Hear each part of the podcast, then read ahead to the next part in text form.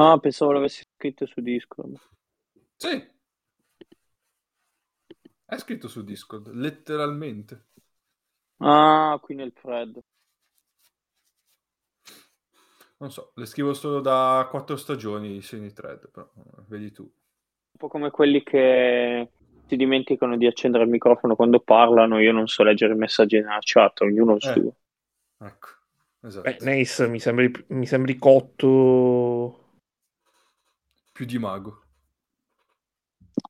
Sì, abbastanza. È un perno un po' così. La scelta era tra lavorare stasera fino alle 7:30 o sabato scorso mattina, e ho optato per stasera fino alle 7:30. Scelte di vita, esatto. dai andiamo.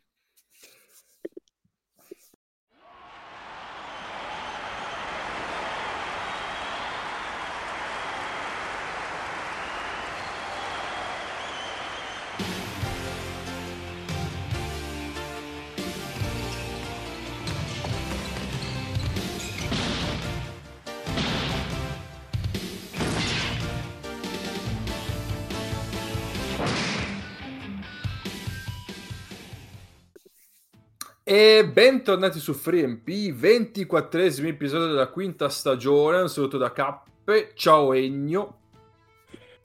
Ciao. Faccio un saluto ermetico, essenziale e breve. Laconico. Esatto. Ma senza nessun motivo. Cioè, a volte uno fa un saluto laconico perché è scoraggiato, perché ha visto delle cose così. Invece no, zero. Ciao Neis. Beh, allora io avrei un po' di saluti, diciamo, dati dal weekend sportivo o meno, che cosa, ma visto che è vero che la stagione biathlon non sta volgendo verso il termine, però sta iniziando quella di ciclismo, ci sono state strade bianche, tra un po' arrivano le classiche, il monumento. Vabbè, un saluto a Pippo Ganna che è in maglia blu alla Tirreno Adriatico per il momento. Ovviamente. Va bene. Beh, io vorrei dirti, Neis, che se il biathlon è uno sport che dipende molto dal cambiamento climatico, spero che la tua passione per il biathlon possa durare a lungo. Ma ti dico che ho scoperto non tanto tempo fa che c'è, diciamo, un biathlon estivo dove, che al posto degli sci di fondo, si fa su rotelle e poi si spara. Ma Mago mi ha consigliato di starne alla larga per il momento. E potrebbe essere il tuo futuro, invece. Però, di certo non è una cosa di cui vivere, ecco.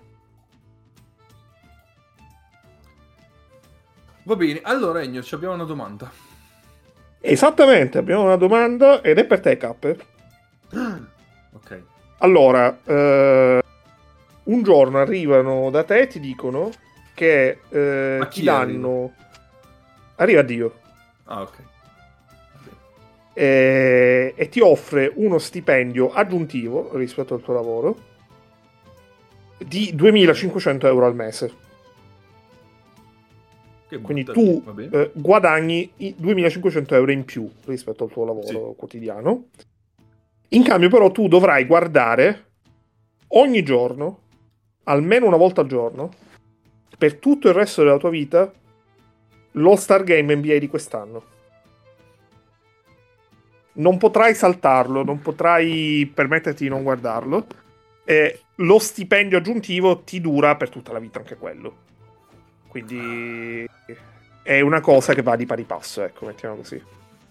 Diciamo che è la tassa che devi pagare per avere la pensione, visto che le pensioni non esistono.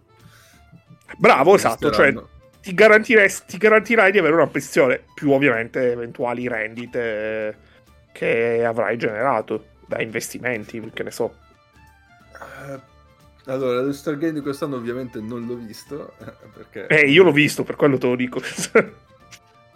Ovviamente ormai io non li vedo più da una vita, e quindi ho letto in giro, quindi mi aspetto cose brutte. Esatto. per 2500 euro. Però tutti i giorni. C'è sempre la stessa partita tutti i giorni, eh. Che poi è anche una partita che dici... Si vince Nezzo, ce l'ho anche per te la domanda, attenzione, c'ho un plot twist, c'ho una variazione sul tema. Però prima sentiamo la risposta di Cap.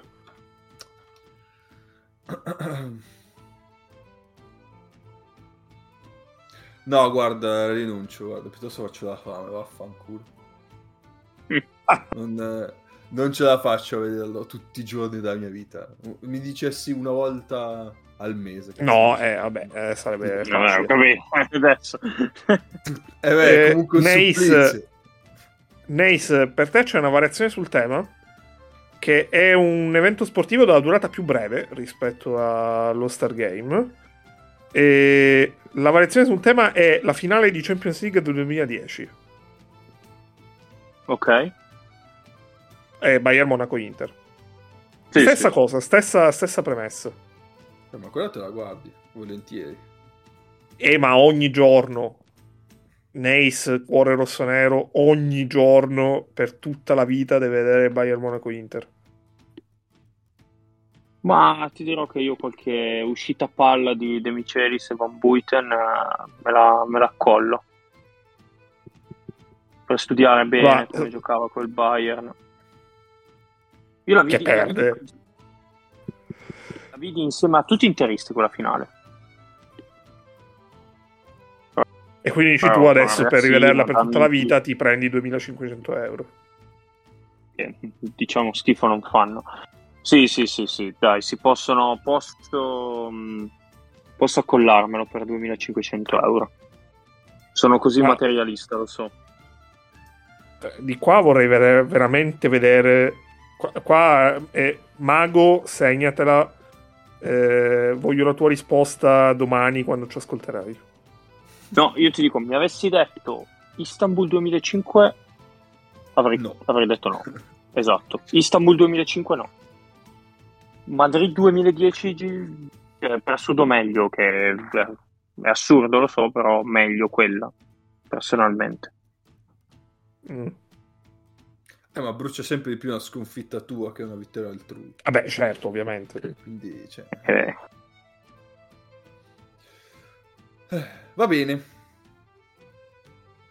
allora questa settimana, visto che siamo a ranghi corti, facciamo un argomento easy, dato che Eurolega ha annunciato le liste dei giocatori che potranno essere eletti come MVP, Rising Star e ce n'era un'altra, difensore della stagione. E inoltre noi, anzi Ennio, ha fatto una lista aggiuntiva riguardo al premio per quanto riguarda l'allenatore e un premio per quanto riguarda la sorpresa della stagione. Il giocatore, no squadra. Ho detto squadra, scusate. No, non l'hai detto. Ah, ok. Io. Giusto.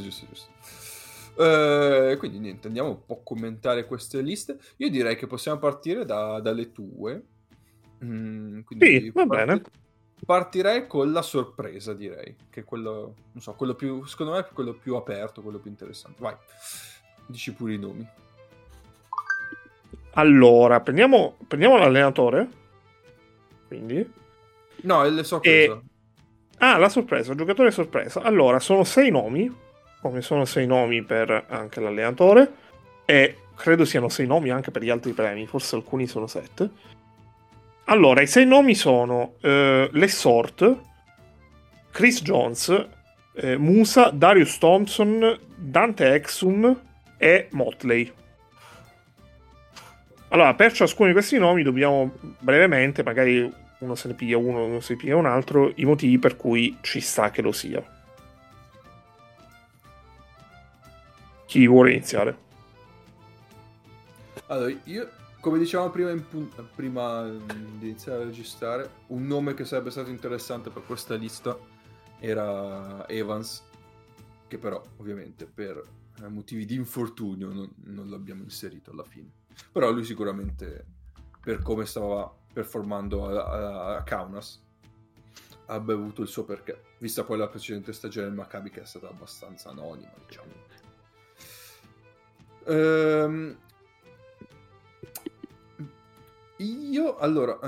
Io partirei da quello che andrei a eleggere poi, che è Darius Thompson, cioè quindi la mia selezione sarebbe Darius Thompson, che anche da rookie, volendo usare questo termine che a Paolo farebbe molto piacere, è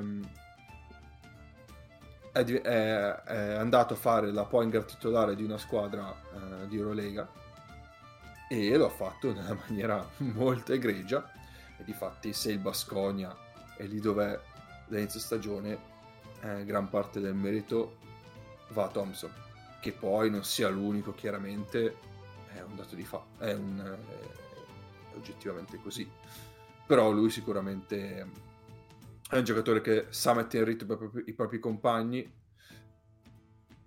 e sa anche segnare. Quindi sicuramente io darei il voto, il mio premio a lui.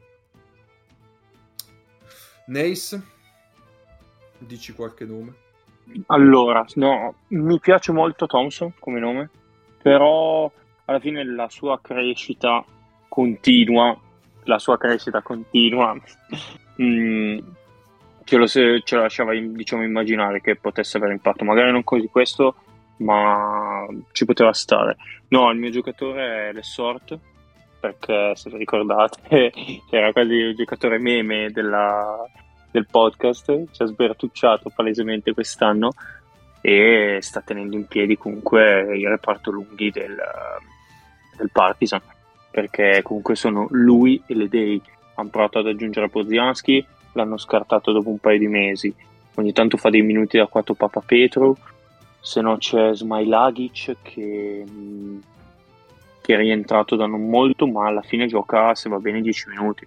Alla fine Lesort forse ha fatto una partita tipo non in doppia-doppia non in doppia cifra di valutazione in tutto l'anno, ha fatto una decina di doppie, ma cosa gioca? 30 minuti di media, una cosa del genere mi pare, quindi anche a livello di falli sta riuscendo a gestirsi abbastanza, e la forza e l'energia che mette in campo per me è veramente sorprendente, cioè proprio se penso a parola sorpresa penso alle sorti. Io non mi aspettavo minimamente che quest'anno potesse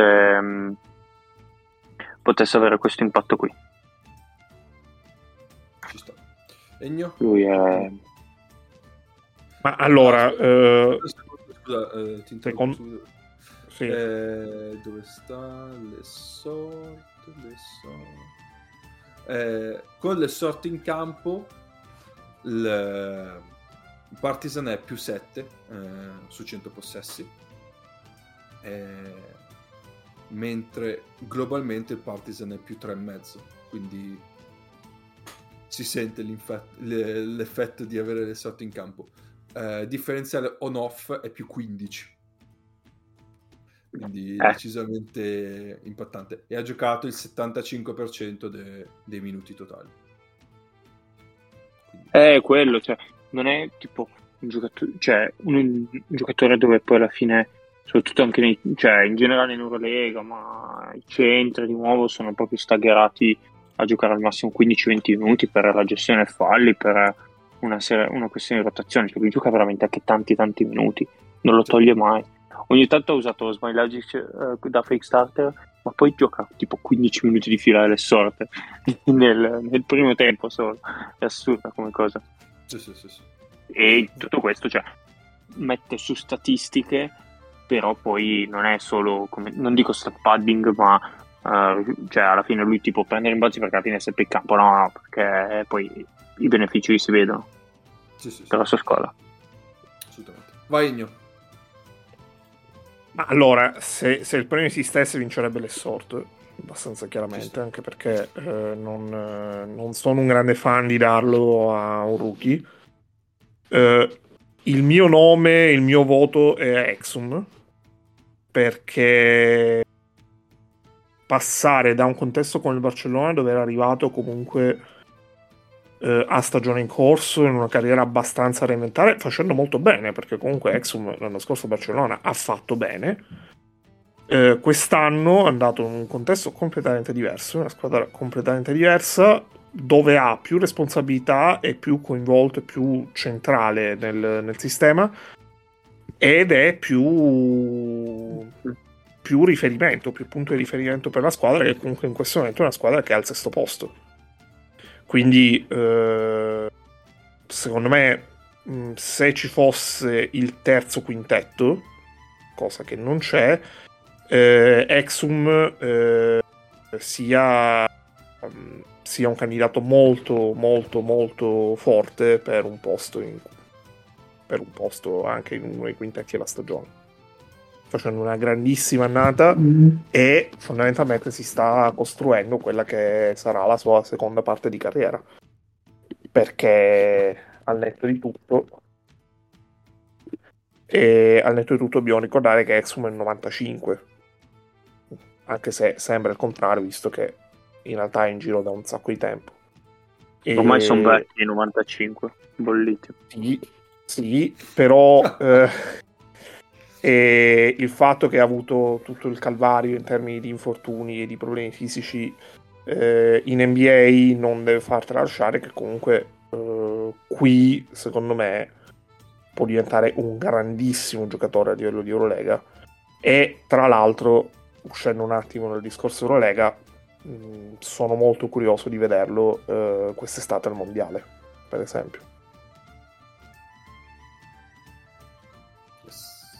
Sì, esatto, lui secondo me è quello di cui si parla meno di tutti, cioè per sì, di quelli che stanno facendo una grande stagione. Sì, sono d'accordo, esatto, perché alla fine ovviamente, cioè, onestamente Lesort viene citato di più, ha un impatto maggiore anche a livello di highlights, dure puri, sembra cioè ti prende più l'occhio, però Exum nelle pieghe della partita lui è veramente bravo, a me piace tanto perché lui quest'anno comunque sta giocando off the ball, on the ball, difende molto bene comunque tre ruoli, lo puoi usare lì, off the ball lo usano tanto sui tagli, lui è molto bravo tipo a tagliare a ricciolo per finire al centro dell'area o cose di questo genere quando ha la palla, o alla fine gestisce gli schemi per poi, che ne so, la doppia uscita di Panther,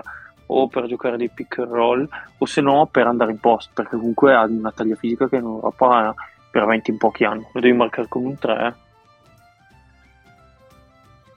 e ti permette di avere Panther che sulla palla è molto bravo, cioè, però poi è un po' sottodimensionato da guardia, lo nascondi abbastanza facilmente, anzi lo metti a ringhiare su portatore di palla, anche la sua buona figura.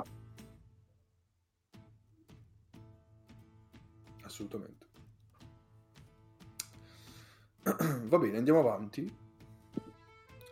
Allora, l'altro nome di cui volevo parlare è Chris Jones, che secondo me è il premio meno cioè quello meno sorprendente, non per demeriti, ma perché già l'anno scorso tutto sommato aveva dimostrato che quando è un giocatore non di qualità, quindi uno che esce dalla panchina per 15 minuti di qualità, ma comunque uno giocatore di volume, ha il suo perché.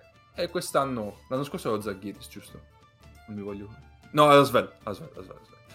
L'anno scorso era Svel e giocava in questa maniera qua, quest'anno è andato a Valencia, chiaramente è uno step ulteriore perché...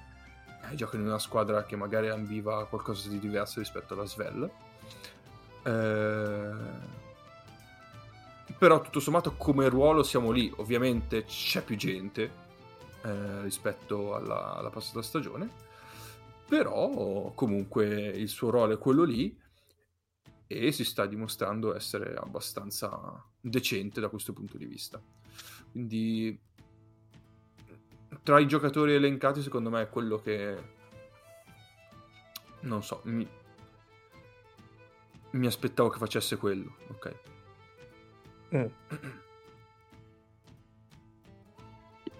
Beh, di dire ci manca di dire due parole di allora, Motley lo rivedremo più avanti su un altro premio, quindi passerei su di lui. Magari spendere due parole su Musa. Che dopo essersi reinventato una carriera l'anno scorso nella mezza classifica, adesso sta dimostrando di essere e dopo tra l'altro aver fatto un grande europeo con la Bosnia, anche se sfortunato, adesso sta dimostrando di essere un giocatore di primo piano in quella che è la prima squadra di Eurolega. Sì, anche perché poi alla fine lui, se non vado errato, è tipo il miglior realizzatore del Real Madrid, e probabilmente lui, avendo ancora poche stagioni alle spalle di Eurolega, abbastanza fresco, come dire, lui anche in campionato, se io ogni tanto guardo più che altro i tabellini, più che dire guardo le partite, onestamente, devo essere onesto, però è sempre tra i migliori realizzatori anche in campionato, perché se vai a vedere i tabellini degli altri giocatori di Eurolega a turno, o proprio non giocano, o in campionato nelle altre squadre magari si prendono un giro di riposo, non riescono a essere così costanti. Musa anche in campionato domina tutte le volte, e uno dice vabbè, lo fa in campionato, che allora in Eurolega ci penseranno altri, e invece no, è un martello tutte le volte, e col pallone in mano a giocare piccolo con Tavares sono difficili da difendere, ed è a fare canestro col fallo quando va dentro, appoggiandosi al difensore col contatto. Lui sta facendo una grande stagione, cioè insieme a Dec sono i due che secondo me possono far vincere eventualmente l'Eurolega a Real Madrid. Ci sta.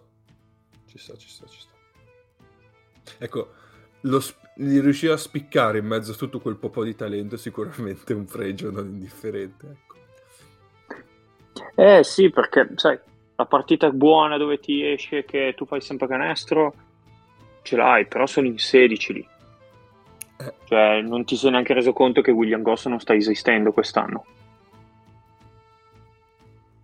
che idem a Balde sta facendo una stagione normalissima, che Zonia alterna una partita buona, due o tre, così, cioè, è la continuità che a me fa spavento. Comunque un ragazzo di 23-24 anni a questo livello qui, dopo aver preso già la batosta di essere andato in NBA a non giocare, non me l'aspettavo, perché comunque lui quando era qui in Europa, cioè, ok, c'era Dončić, lui ha tanto quotato. Sì. Ci sta. Va bene. Andiamo a quello degli allenatori. Sì. Andiamo agli allenatori, che sono Bartzokas, Itoudis, i due Obradović, quindi Sasa del Monaco e Zeliko del Partizan, Peñarroya e Maksvytis dello Žalgiris.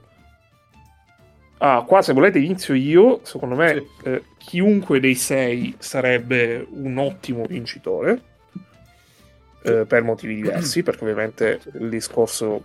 Faccio due estremi. Il discorso da fare su Bartzokas è ovviamente diverso rispetto a quello di Maksvytis.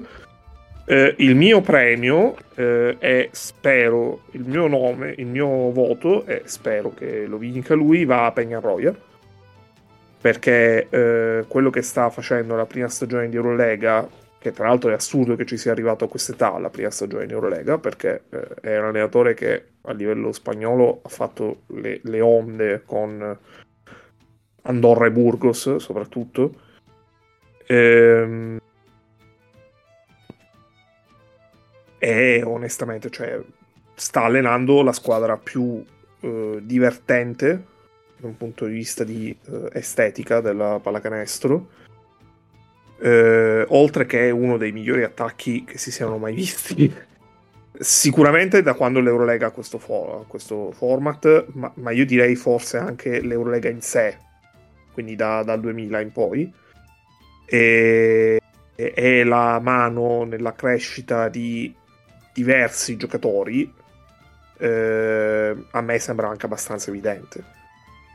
È un allenatore che forse però rispetto ad altri, chiamiamoli emergenti tra virgolette, credo che il suo cioè non abbia un upside, non abbia ulteriore upside, cioè non lo vedrei per esempio ad allenare una delle due mega big di Spagna, oppure una squadra che parte come contender per vincere. Lui magari può trasformare Baskonia, che in una stagione di alto livello diventa una squadra che contende per andare alle Final Four, per esempio, e poi una volta essere alle Final Four tutto può succedere, ma non lo vedo piuttosto come profilo da squadra che va a vincere la stagione proprio come obiettivo di partenza dal giorno 1. Ciò non toglie che però secondo me merita riconoscimento, perché il riconoscimento viene dato sulla stagione e la stagione del Baskonia è una stagione straordinaria anche per merito del suo allenatore, soprattutto, se non soprattutto. Ci sta. Nice?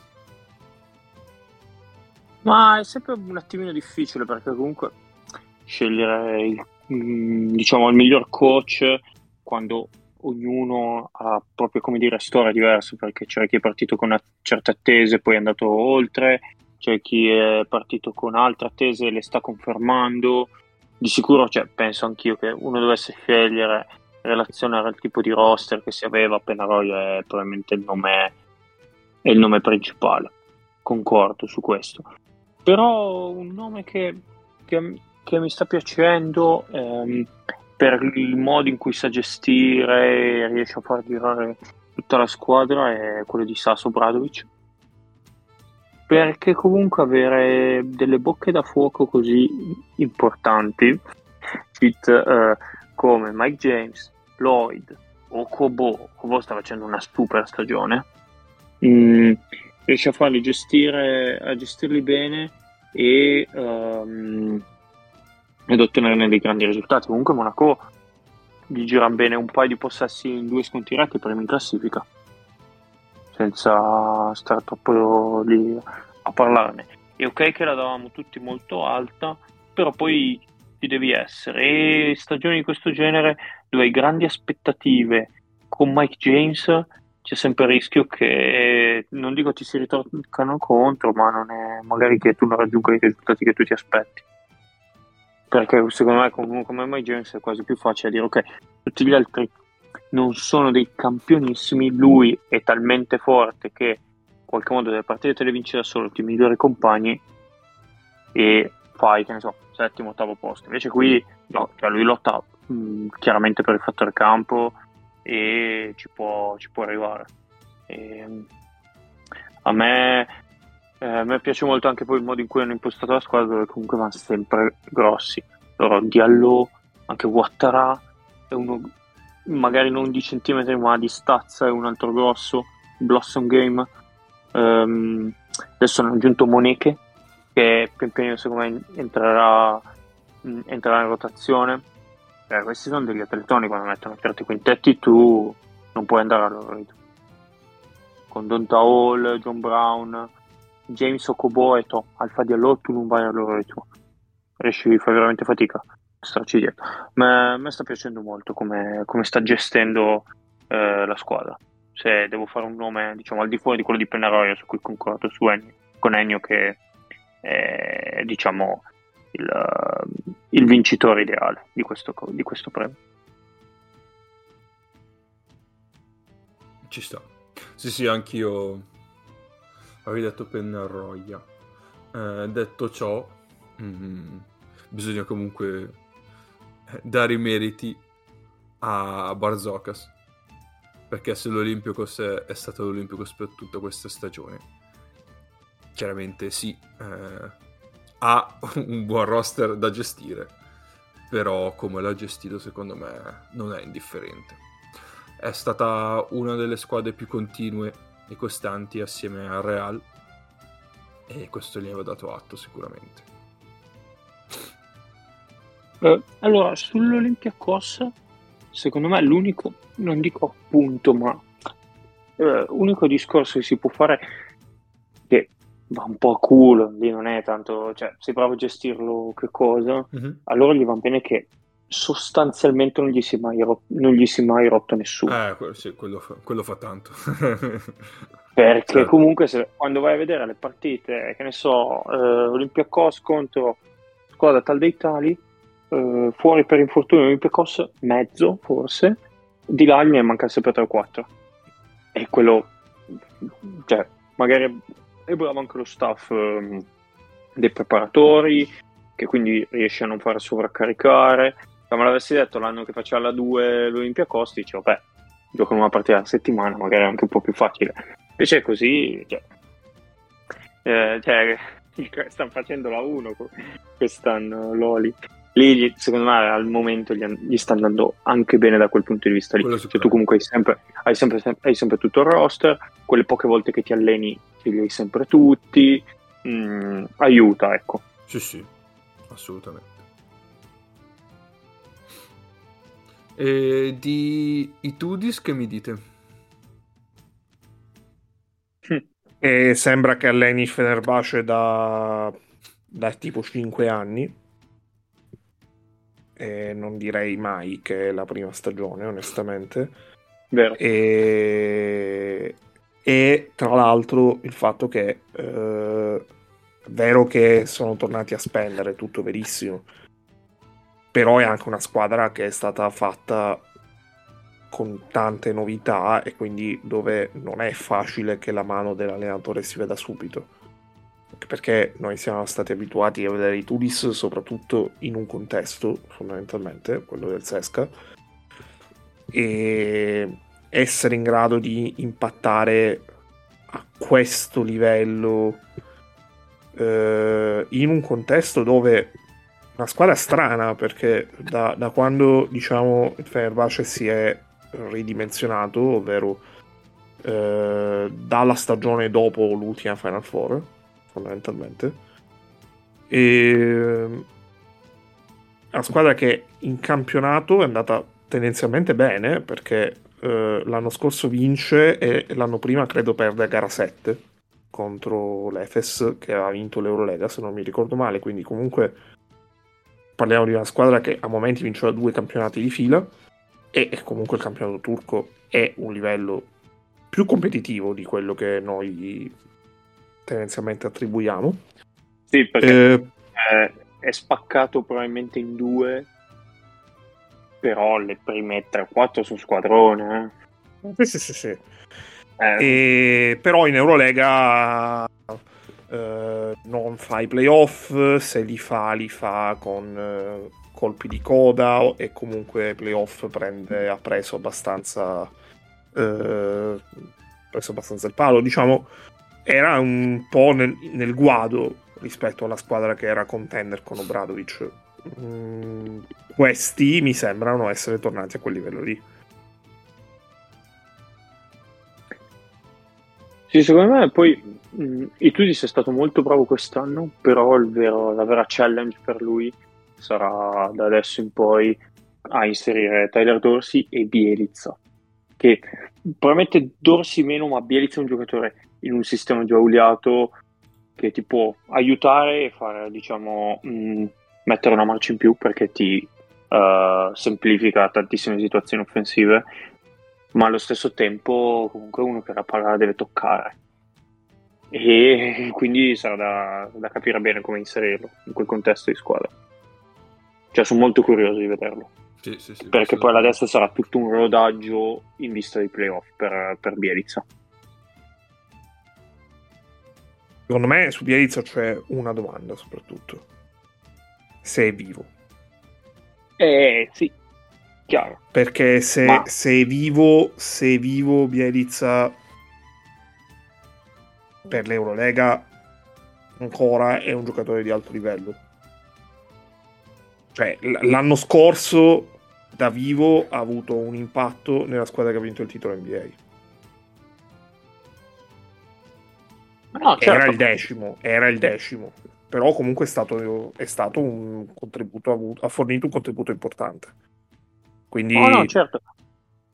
Il mio discorso è, però l'abbiano, diciamo, visto che non sanno quanto magari era vivo, cioè lo sanno loro benissimo, però l'abbiano gestito il più possibile, perché comunque lui, se si era fatto male, avevamo avuto un problema alla gamba, al polpaccio, quello che era. Cioè, siamo a livelli Magnan sull'assenza di ricadute o meno. Perché si è fatto male con la nazionale. Sì, chiaro. Ha giocato la prima partita il 4 marzo.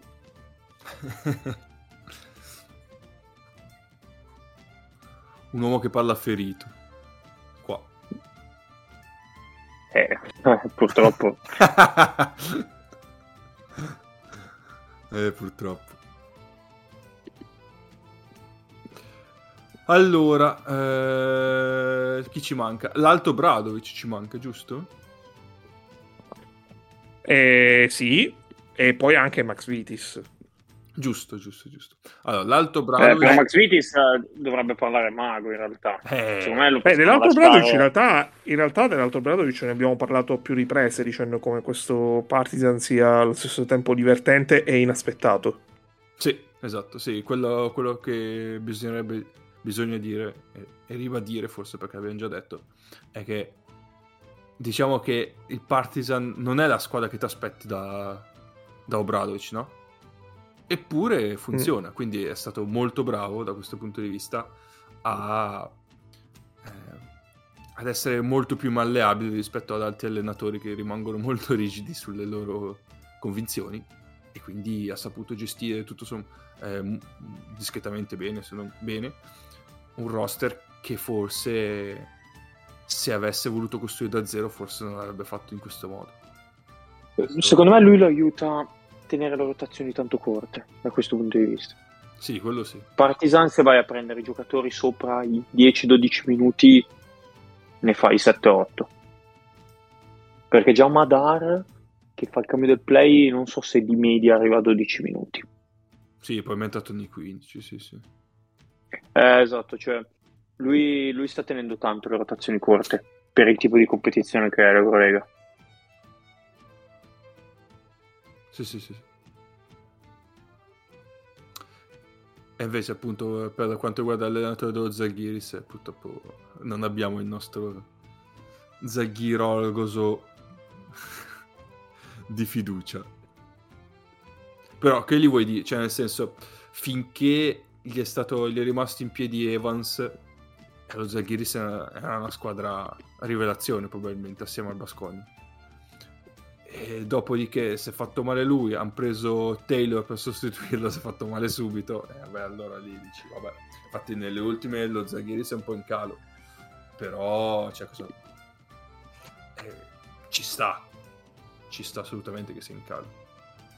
Aveva fatto forse, non dico fin troppo, ma aveva quasi, era andato in overachievement prima anche. Sì, esatto. Beh, allora io vorrei dire semplicemente che l'underover dello Žalgiris era 10.5 vittorie e in questo momento ne hanno vinte 13. E sì, è vero che tipo 4 su 5 di noi avevano messo over, però è anche vero che nessuno aveva messo fascia 4, quindi cioè nessuno li vedeva lottare per i playoff e nessuno aveva messo over forte, quindi era più un ma sì over perché so poche 10 vittorie che no, ma figurati, questi ne vincono tanti. Perché poi dovremmo anche andarli a rivedere gli under-over, credo che, a parte vabbè, ce n'è uno che è invecchiato malissimo, ma a parte quello che è invecchiato malissimo, ce ne sono altri che non se la passano tanto bene, ecco. Però Ennio, dopo che abbiamo messo l'unica squadra in fascia 1 che abbiamo messo tutti in fascia 1, Milano, è stata per metà dell'anno ultima in classifica.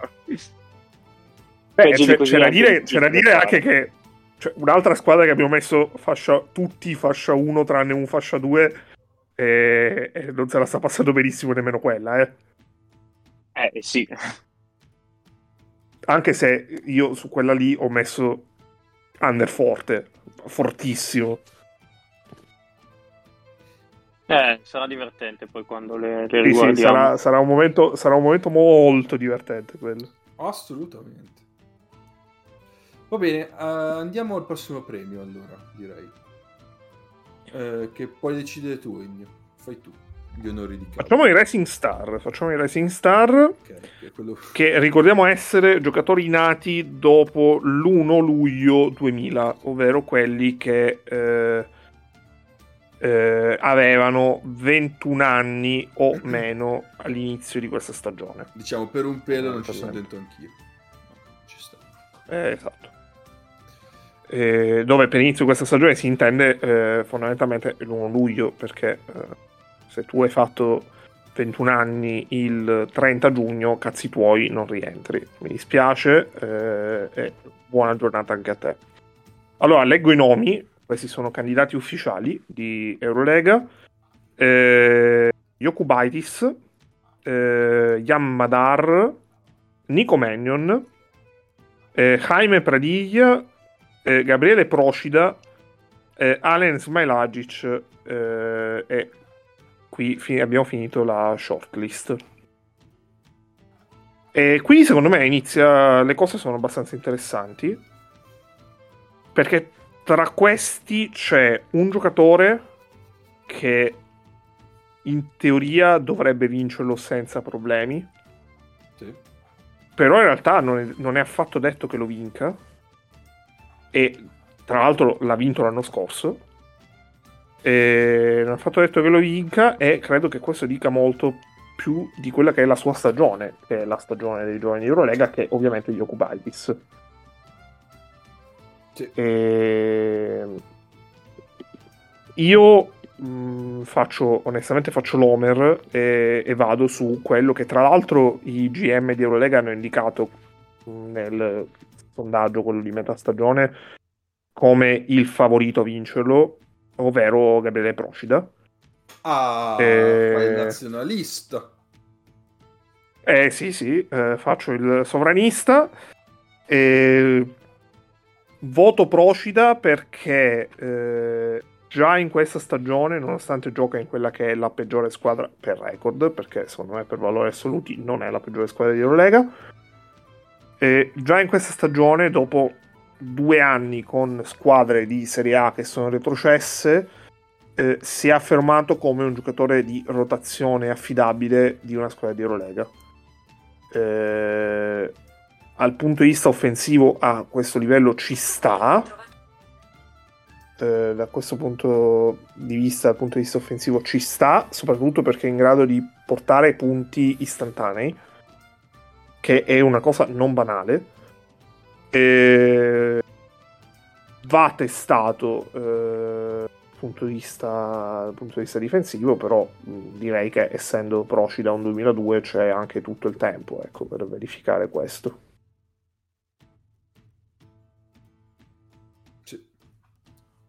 Beh, di certo. Vai. Io? Sì.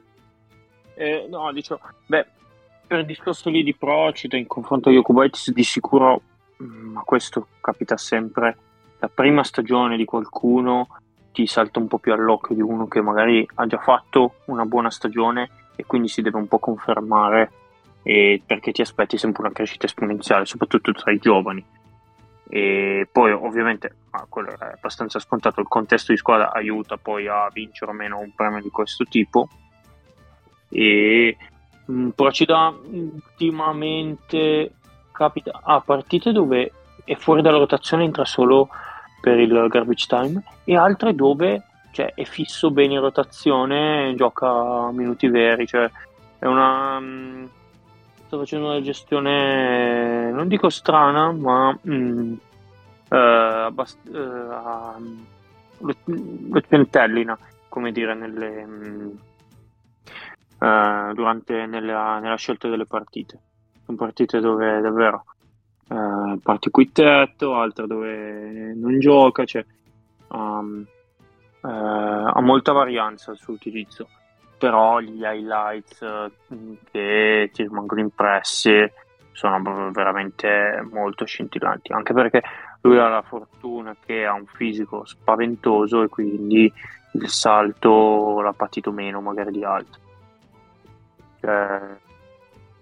Mannion molto serenamente non ha quel tipo di atletismo, non ha quel tipo di fisico che invece Procida lo aiuta molto quello, perché a livello fisico, non andando sotto, gli permette di stare in campo molti più minuti rispetto ad altri giocatori che si devono ancora formare fisicamente.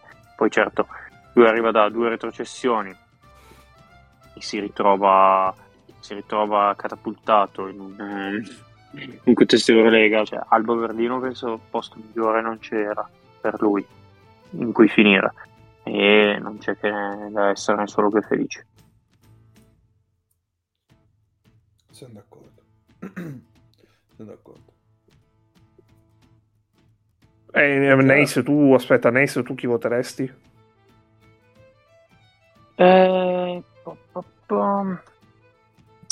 Allora no, stavo pensando, ma su Jokubaitis non lo so, due volte di fila l'ha vinto il giocatore veramente forte, per questo discorso che poi sui giovani si aspetti sempre un aumento esponenziale, quindi anch'io rimarrei su Procida. Leggo i nomi di chi ha vinto due volte di fila: Mirotic, Bogdanović, Bogdan e tale Dončić Luka. Quindi direi che sicuramente oggi Jokubaitis non è a quel livello, sì, proprio no, esatto. Questo abbastanza tranquillamente, e se l'anno scorso magari potevi dire che livello Bogdanović poteva essere il best case, ma un best case raggiungibile, non lo so, forse dopo questa stagione mi sento più freddo sul facilmente raggiungibile. Ma lui alla fine, quando a lui gli è arrivato davanti Satoranski, che non dico gli ha un po' trappato i lari, però è un giocatore molto forte, che lui per la sua crescita personale sarebbe stato utile se per caso fosse stato lui al posto di Satoranski a giocare quei minuti lì, e poi mettere dentro anche un americano a caso o un altro giovane. Però ovviamente Barcellona vuole vincere l'Eurolega e ti dice sì, va bene, rimani lì.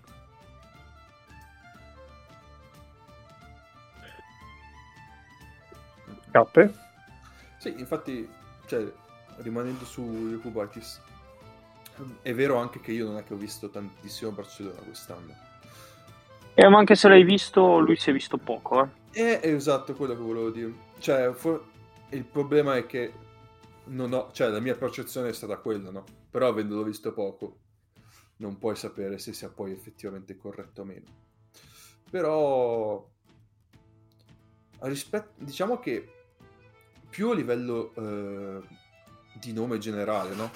Quindi c'è comunque uno che è venuto fuori giovane e ha fatto subito un grande salto, passando dallo Žalgiris al Barcellona e avendo minuti anche nella passata stagione, ti aspettavi magari un'evoluzione anche in questa stagione, che però se c'è stata non è stata così eclatante come non dico forse poteva aspettare, però si poteva mezzo aspettare, non so, ha fatto un po' fatica rispetto a questo si potesse immaginare, ecco. Detto ciò, tra gli altri nomi probabilmente andrei anch'io su Procida, perché gli altri hanno giocato pochino, se non pochissimo. L'altro che forse è più o meno sul livello di Procida è Yam Madar, che comunque non è malaccio, e ha avuto minuti anche importanti in alcune partite, al Partizan, quindi probabilmente sotto Procida ci metterei lui.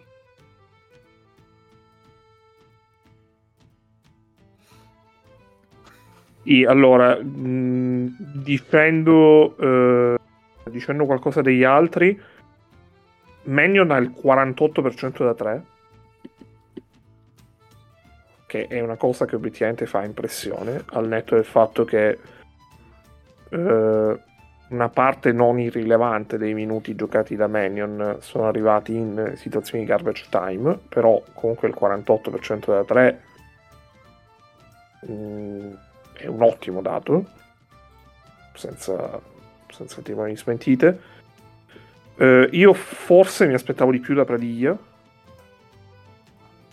che però ha risposto abbastanza bene nel momento in cui Valencia era un po' corto sui lunghi, quindi ha aumentato il minutaggio. Diciamo che se la cosa doveva dimostrare al suo primo anno a questi livelli era che ci stava, la risposta è sì, quindi se Valencia l'anno prossimo dovesse restare in Eurolega, magari potrebbero anche pensare di dare uno step in più a Pradilla, anche perché Dublević, per fare un nome, non è eterno, e per Smailagić secondo me si può fare lo stesso discorso fondamentalmente, detto che lui ha avuto un inizio abbastanza difficile perché ha iniziato la stagione che era rotto.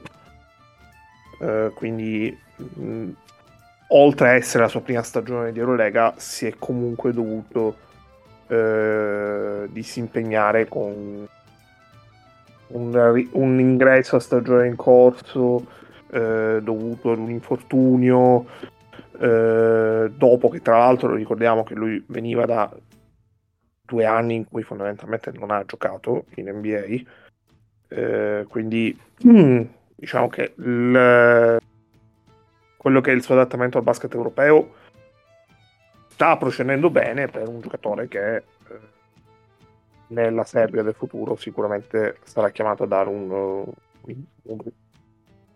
contributo importante, ecco.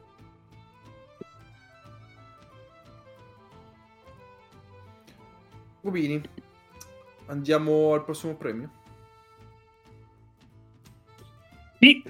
Abbiamo il difensore. Sono dei candidati molto interessanti, onestamente. Allora, abbiamo Rodrigue Bobois,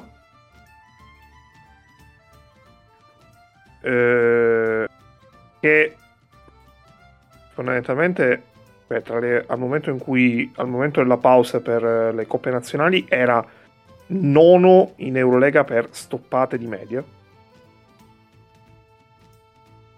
Ed è un esterno, quindi comunque è comunque una cosa che va sottolineata, esatto. Che Varius 6, che è uno dei segreti nemmeno tanto poco nascosti della stagione dello Žalgiris. Nikola Kalinic, che è un candidato praticamente sempre verde per questo premio, Alessandro Pajola, che oltre a essere il youngest player on the list è la conferma che quando uno promette bene da un certo punto di vista è in grado di dimostrarlo anche alla crescita del livello in cui è coinvolto, perché io mi ricordo benissimo quando Pajola faceva intravedere suo valore di difesa, il discorso era sì, però lo fa in Serie A o in Champions League o in Eurocup, e adesso lo sta facendo anche in Eurolega, quindi ecco, le cifre difensive di Pajola sono probabilmente un giocatore che potrebbe anche vincerlo questo premio, secondo me non lo vincerà lui perché è troppo presto, però già il fatto che la sua prima stagione sia in questa lista la dice lunga sulla stagione che sta facendo. E poi vabbè, un altro che è candidato perenne, ovvero Tavares, e infine Thomas Walkup, che secondo me è il giocatore che dovrebbe vincerlo, se non fosse che lui che vince questo premio rischia di essere un Olympiacos piglia tutto a livello di premi, e questo lo vedremo anche con l'MVP. E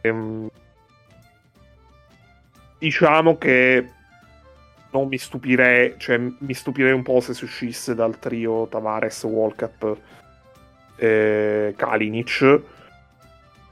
Io onestamente, anche a costo di sembrare ripetitivo, ma per lo stesso motivo per cui in NBA questo premio lo si dà senza nemmeno pensarci troppo a Rudy Gobert, nel momento in cui Rudy Gobert fa una stagione al suo livello, io questo premio lo do a Tavares, perché Tavares è il giocatore che in Eurolega con la sua singola presenza ti cambia totalmente la costruzione del tuo attacco.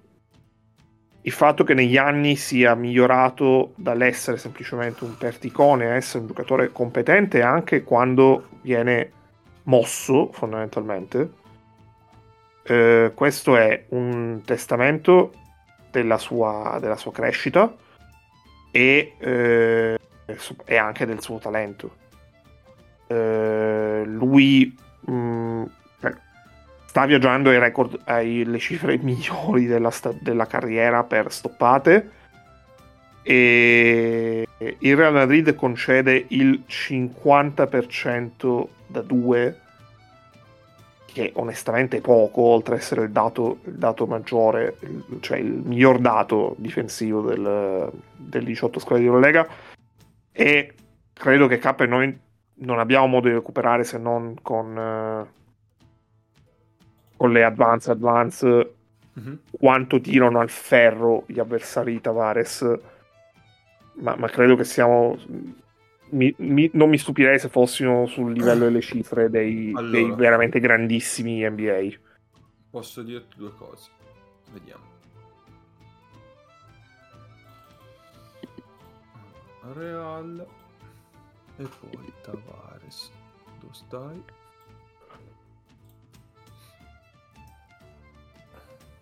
Ah, però non c'ho, aspetta, c'ho nascosto forse. Beh, nel frattempo che K cerca, dico la mia. Secondo me c'è un premio, come dire, morale, un premio di poi quello che lo vincerà. Che quindi premio morale secondo me è World Cup. È l'unica guardia sopra Pajola, concordo, tutto il discorso fatto su Pajola, che in questo momento sulla palla, sul punto d'attacco è migliore di Pajola, perché è veramente una delle chiavi dell'Olympiacos World Cup a livello difensivo. E però alla fine l'impatto anche visivo di Tavares è numerico, tiene in piedi tanto la baracca Real Madrid dietro, perché le scelte che tu fai a livello difensivo le fai perché tu hai Tavares. Non ce l'ho, sposta troppo un tipo di giocatore del genere che ha imparato a muoversi anche abbastanza bene coi piedi. Prima faceva molti più falli in attacco con dei blocchi in movimento, adesso è riuscito pian pianino ad affinarsi. Poi qualche sbavatura ci sarà sempre, è difficile portare in giro tutti quei centimetri e quel corpo senza rischiare di essere ingombrante, come dire. Però no, secondo me sì, Tavares lo vincerà, ma finché c'è lui si rischia di dire ok, si rischia di giocare per il secondo posto.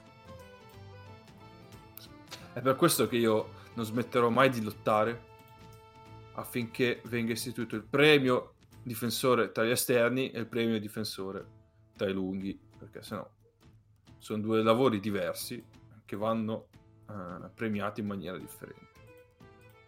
Cioè, noi in questo momento non arriverà mai comunque. Sì, no, certo, lo so, però mi piace ribadirlo ogni volta.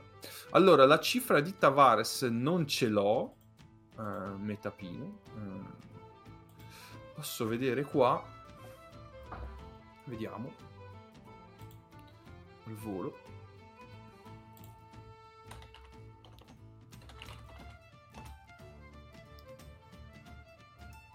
Walter.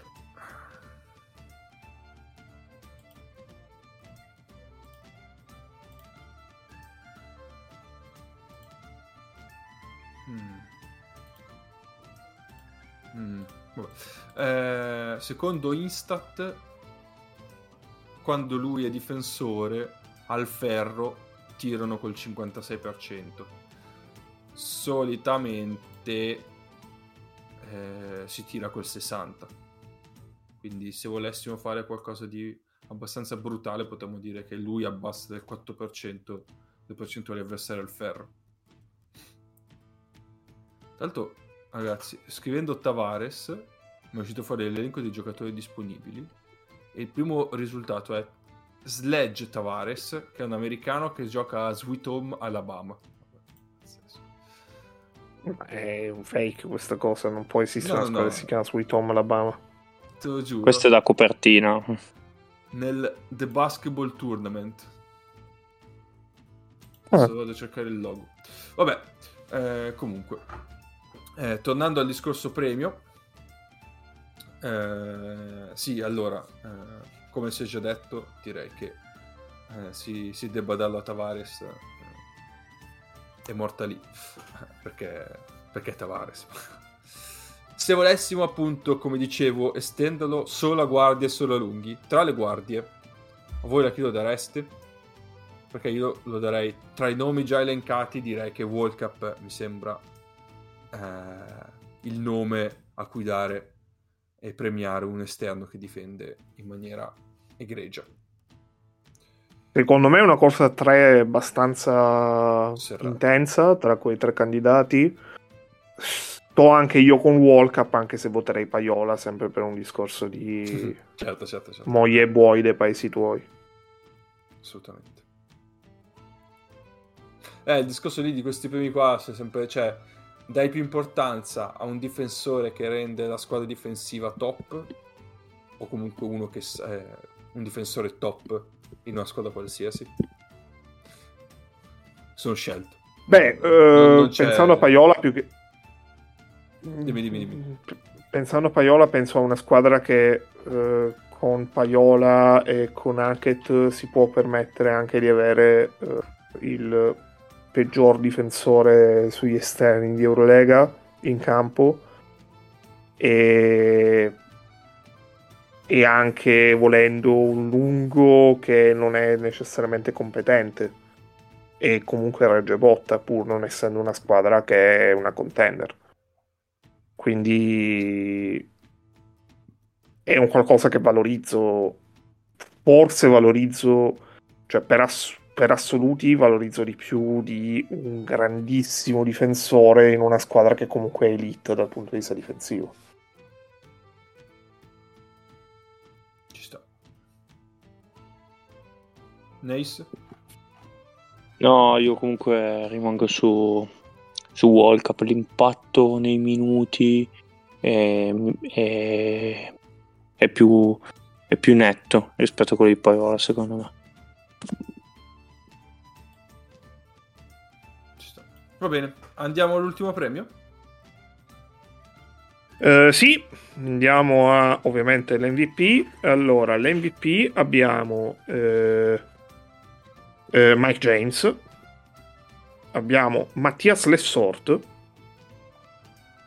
Vasilije Micic, Jonathan Motley, Kostas Lukas, Walter Tavares è colui che vincerà l'MVP, ovvero Sasha Vezenkov.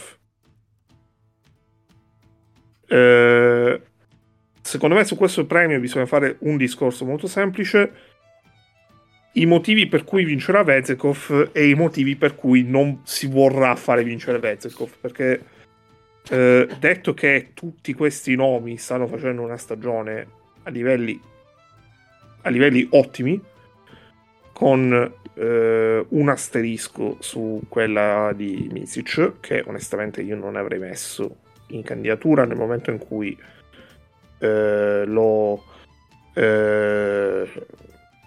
è una squadra che rischia di non fare i playoff. Avrei piuttosto provato il modo di spendere un nome del Barcellona o di una tra Partizan e Baskonia. Partizan e Baskonia, però capisco anche lo star power, capisco anche il discorso di mettere un candidato che comunque uno che l'ha già vinto questo premio. Tra l'altro di questa shortlist Micic è l'unico che ha già vinto il premio, e perché io onestamente non riesco a pensare al modo con cui Vezenkov non vincerà questo premio. No, ma la stagione di Vezenkov è totale, non ha senso, è veramente uno dei migliori giocatori, cioè è una delle migliori singole stagioni della storia di questa competizione. Esatto, se vai a vedere delle cifre, cioè alla fine poi vai a prendere a livello statistico, a paragonarle con tipo la stagione, quella di Sabonis del 2004, ho visto qualche volta che era vicino dei dati di Tanaka Bird, la prima di Larkin nel 2000, ma stendendo a prendere veramente il top del top. Sì, ma penso che lo vincerà lui, anche perché ed Eurolega lo premierà, perché comunque ha già vinto 2 premi del mese, ne ha vinti 5 o 6 della settimana. Difficile trovare di meglio. Sì, cioè il punto è che è il miglior giocatore in quella che potrebbe essere la migliore squadra a livello di stagione regolare, che si gioca il primato con il Real Madrid e il Barcellona in questo momento. Ma poi secondo me è anche riduttivo fare un discorso di cifre. In una qualsiasi partita dell'Olympiakos tu capisci che il momento in cui loro ingranano è il momento in cui Vezenkov prende controllo della partita. Quest'anno Vezenkov ha giocato veramente male, mi viene da pensare alle 2 partite con Milano, sì, dove tra l'altro in una delle due aveva l'influenza, e il fatto che sia andato male è stato abbastanza influente. La partita a Monte Carlo contro il Monaco, e credo basta. Le percentuali di tiro non hanno senso, cioè lui sta tirando col praticamente il 66 da 2, il 42 da 3 e l'86 liberi, e non ha senso. Va a rimbalzo, fa canestro, è un'arma offensiva devastante, e onestamente spero che, cioè egoisticamente spero che continui a giocare qui e di vederlo ancora per molto tempo, perché se costruisce su questa stagione può essere uno dei, come noi oggi ricordiamo Diamantidis, Papalukas, questo tipo di giocatori, fra 15 anni magari ricorderemo Vezenkov su questo livello, ecco.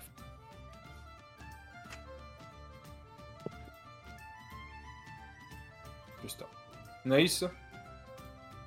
Sì, per me, cioè, non si esce da quel nome.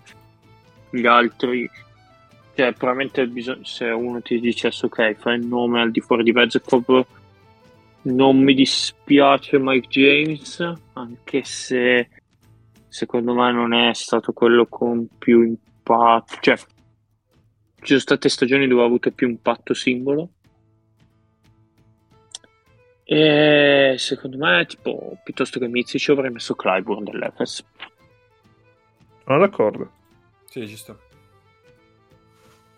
senza nulla togliere a Micic, cioè. No, chiaro, però secondo me sta avendo una stagione migliore Clyburn. Sì, soprattutto se ne fa una questione di valuable, cioè Clyburn ha letteralmente vinto 2-3 partite da solo, e sono 2-3 partite che permettono all'Efes di continuare a sperare nei playoff. Cioè togli quelle 2-3 vittorie all'Efes, l'Efes è record di Milano. Sì. E io però vi faccio una domanda proprio breve a bruciapelo: secondo voi questa è la migliore stagione di Mike James? No. Probabilmente...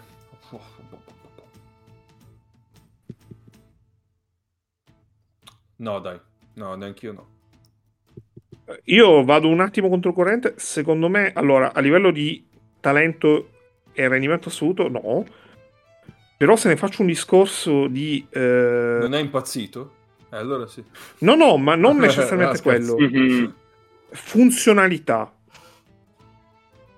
Cioè, è un livello altissimo, ma allo stesso tempo è anche funzionale. Cioè... mi sembra che il contesto attorno a lui, cioè lui tenda più a esaltare il contesto attorno a lui piuttosto che a fagocitarlo. Se dovessi dirlo con una parola, questa è forse la stagione più matura di Mike James. Ci può stare. In una squadra che comunque è una contender, perché Monaco è una contender. Sì, sì, sì, sì. Allora, Vezzekov, ragazzi, quando è in campo 123, anzi 124 di offensive rating per l'Olympiakos, 110 di defensive per un totale di, per un netto, anzi, di 13. Quando lui non è in campo, le cifre sono 110 e 101 per un totale di 10, per un netto di 10, scusate. Quindi la differenza c'è abbastanza a livello offensivo, cioè si sente proprio quando Vezzekov c'è e non c'è a livello offensivo, e che diciamo che l'eye test lo conferma la cosa. Poi lui ha giocato 70% dei minuti, quindi tutto sommato più che fare il discorso paragone tra on-off, qua ci sta a confrontare on con i totali. E in totale l'Olympiakos c'ha un 120 di offensive rating e un 108 di defensive, quindi a livello difensivo siamo lì, mentre a livello offensivo c'è un piccolo miglioramento, che piccolo miglioramento a questi livelli vuol dire tanto comunque, perché lui migliora una squadra che è già top offensiva, quindi... l'impatto che ha sulla qualità offensiva dell'Olympiakos non si discute. Rimane sempre però la questione, di cui avevo già parlato l'anno scorso sicuramente, è che lui comunque è un finalizzatore. Ne avevamo parlato all'inizio dell'anno, sì, sul discorso della congestione, cioè dei suoi possessi nell'ultimo quarto o meno. Cioè, alla fine, sì, di recente forse abbiamo detto, cioè alla fine l'ultimo possesso l'ha in mano Slukas, non l'ha in mano Vezzekov. Poi magari Vezzekov viene coinvolto lo stesso. Però, quindi, c'è sempre quel discorso labile per cui un giocatore di questo tipo ha comunque bisogno di un altro buon giocatore al suo fianco per poter esprimere il suo rendimento ottimo, chiaramente, ottimo rendimento offensivo.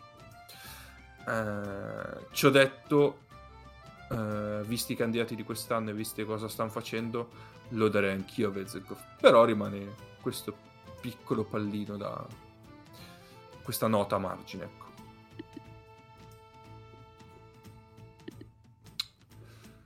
Degli altri vogliono dire qualcosa?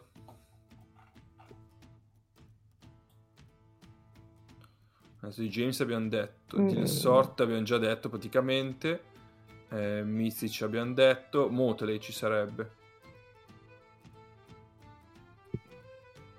Beh, Motley è il migliore esordiente della stagione, sì. Nel senso come rookie. Faccio onestamente fatica a pensare all'ultimo rookie che ha avuto un impatto paragonabile.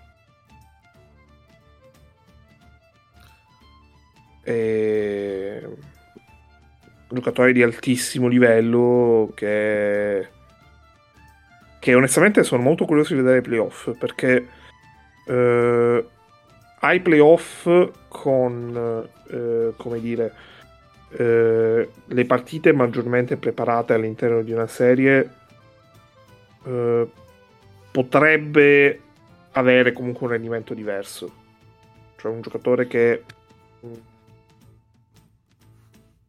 diventando il focus di un impianto difensivo, magari dovrà essere bravo a sapere trovare le variazioni sul tema, ecco, mettiamola così. Vado totalmente a memoria. Clyburn fa Eurocup con Darussa Fakha, poi va il Sesca.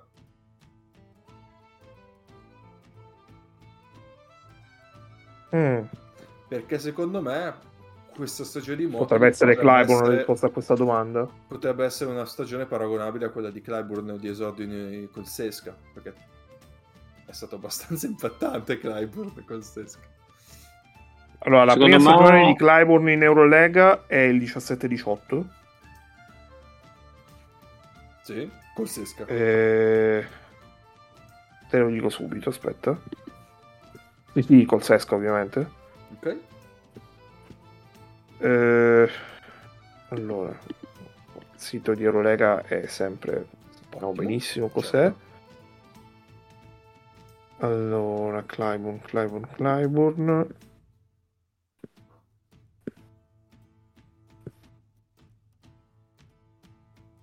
No, perché la prima stagione di Clyburn è il Darussa Fakha. Era già in Eurolega? Sì. Era la prima annata, era la prima Eurolega, quella, come dire, a campionato. Clyburn fa 13 di media, sì, che con 5 rimbalzi, sì. tirando me, perché comunque tira 46 da 2 e il 28 da 3.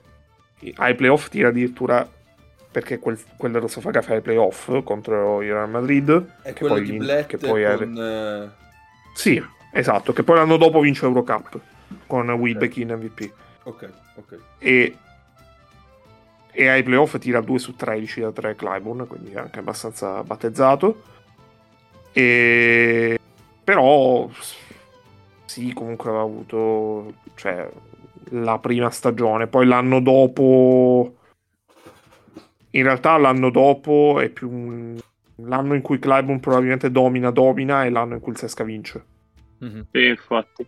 Allora, secondo me, sì, il giocatore, sto andando a cercavo degli average, non lo trovo, ma vado abbastanza sul sicuro, stagione da rookie, Shane Larkin a Baskonia. Può essere. Secondo me Motley è davanti, eh. No, io non ti ho detto che è davanti, ma ti ho detto che bisogna, è uno che no, nel senso è proprio superiore all'impatto. Motley ci arriva più maturo, Larkin ci arriva più giovane. Quindi può essere comunque un discorso da fare. Però secondo me Motley è anche oltre.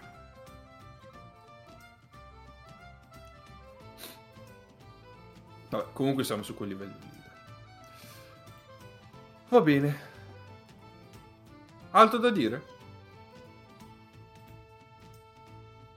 Andiamo alle partite? Direi di no, andiamo alle partite da vedere, allora. Alle partite da vedere, sì.